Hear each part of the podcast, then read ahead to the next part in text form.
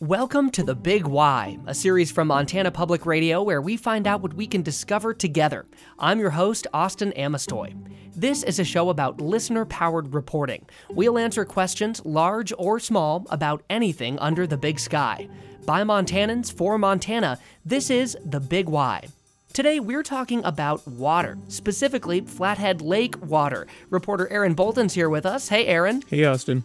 So, I may not be from the Flathead, Aaron, but I definitely know the lake is kind of the lifeblood of the region, whether you're talking about the recreation economy or just locals looking for a place to cool off. So, what's up with the lake? Well, right now, the lake's levels are historically low, and that's reducing business at restaurants, marinas, and other places that rely on people's ability to get their boats in and out of the water we received an anonymous question from a listener who wrote that they'd heard the levels might be a result of human error, as in releasing too much water out of the lake from a dam. So they wanted to know what's really behind these wildly low water levels we're seeing. Whoa, wildly low. Aaron, just how wildly low are we talking about right now? The lake is at an all time low for this time of year, to put it in simple terms. At Flathead Harbor and Lakeside, you can see empty spaces where boats would normally be tied up. At many restaurants, other businesses on the lake are serving fewer customers because the water is too low for people to dock their boats safely.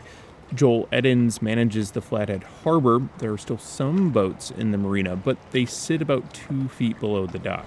I mean, it's not too bad right now, but if this were to pick up just a little bit more, all these boats are just going to hit underneath the dock and get destroyed. The empty boat slips mean Edens is losing a lot of money, making it hard to maintain the docks, which need repairs.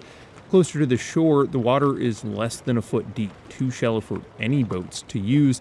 Edens says he's already asking the Army Corps of Engineers for permission to dig out this area of the harbor. I have a feeling that I've been told it's to do normal, so maybe being able to have this a little deeper so we can still utilize this he thinks these low water levels might be the new normal. What does he mean by that? Edens doesn't directly mention climate change, but he expects to be dealing with low water levels into the future. He wants to adapt to that potential to keep the marina running, as it's one of the last cheaper public marinas on the lake. So we have historically low water levels on the lake, and some people like Edens expect this to happen more often. So, Aaron, is this year's low water levels a sign of climate change? In short, it is. But before we get to how climate change is playing a role in this, I want to explain what led to the water conundrum we find ourselves in now. Our question asker wanted to know if one of the dams released too much water, accidentally draining the lake too quickly. To answer that, you need to understand what influences the lake's water levels. All the water comes from melting snowpack in the spring. That runoff goes directly into the lake, but also into the Hungry Horse Reservoir north of Flathead Lake and the CSKT Dam to the south. So the dams control how much water flows in and out of Flathead Lake? Yeah, exactly. The dams have federal licenses that dictate how much water they can release from the dams and when. In the spring, the Hungry Horse Reservoir begins releasing water to help fill Flathead Lake to what's known as full pool. Brian Lipscomb, the CEO of the CSKT Dam, says they limit how much water flows out of the lake into the Flathead River. Earlier this year, both dams helped fill the lake faster than normal. This year, as we filled the lake, uh, got to full pool June 1 early. But obviously, the lake hasn't stayed at full pool. Why has it dropped so much? Lipscomb says the CSKT dam controls the top 10 feet of the lake based on how much water it releases. The dam has released the minimum amount of water it's allowed to under its license in an attempt to keep the lake as full as possible. But northwest Montana is in a drought, meaning not much rain has come. In spite of us being at minimum flows, the inflows dropped severely. And so inflow went below outflow.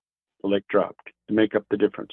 So it doesn't sound like the dam released too much water draining the lake, right? Nope. Again, Lipscomb says the dam has essentially turned down the taps as much as they can to keep more water in Flathead Lake. Hmm. Well, as our regular listeners probably know, we've done a lot of coverage recently of the political debate over Flathead Lake. Governor Greg Gianforte and other politicians have focused their attention on the Hungry Horse Reservoir north of the lake They asked officials to increase the amount of water flowing into Flathead Lake. Has that happened? Not in the way politicians and businesses on the lake would want. The reservoir is still releasing water, but a board that controls the dam denied Gianforte's request. The Army Corps of Engineers, which oversees that board, said if they draw down the reservoir too far, it'll be hard to fill up again if we have another bad snow year. That could create a perpetual cycle of low water levels on Flathead Lake if they draw down too far to resolve this year's low water levels. Well, that sounds like a short term fix that could cause some big long term problems. But I want to come back to this bigger question of climate change. Aaron, how is that playing a role here? Climate scientists say the factors that led to this year's low water levels are likely to become more common. Cathy Whitlock was the lead author of Montana's climate assessment that came out a few years back. We'll get snow, but because it's warmer, the snow's going to melt sooner and we're going to see more rain on snow events. We're going to see more rapid snow melt and we're going to see going into summer with less water and so setting ourselves up for summer drought. That doesn't mean we'll experience historic water lows every year, as there's a lot of variability year to year in terms of snowpack and spring temps that regulate how fast it melts. But agencies like the U.S. Geological Service over a decade ago did predict that a warming climate could lead to low snowpack and that snow melting faster, leading to years like this summer. Whitlock expects these low water events to become increasingly common going into the future. We started this conversation with Edens talking about how he wants to adapt to low water levels in the future. Are other businesses on the lake in the same boat, so to speak? It depends on who you talk to. Some business owners on the lake who didn't want to go on tape blamed the dam managers for this year's low water levels, arguing they could keep more water in the lake. That's been the focus of a series of meetings around Flathead Lake.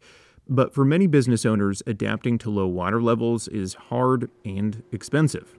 Here's Hidden Marina and Old Faithful water sports manager Riley Folkman. Um, unfortunately, there's there's not too many things that we can do to adapt to it. Uh, we did put in our, our floating docks over there, which have been great. People love to come and use those because those come and go with the water level.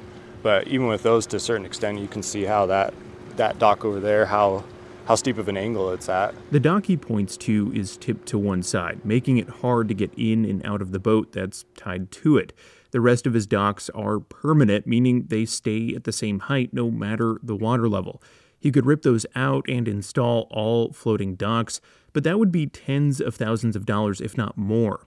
There's also the permitting process to contend with. Folkman says getting approval for a new dock system would take years if it was approved at all.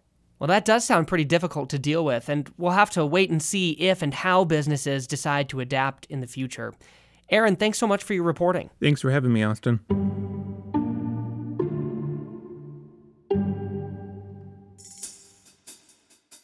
Now we want to know what makes you curious about Montana. This show is powered by your questions, so send them to us at bigy.org. Find us wherever you listen to podcasts and help others find the show by sharing it and leaving us a review.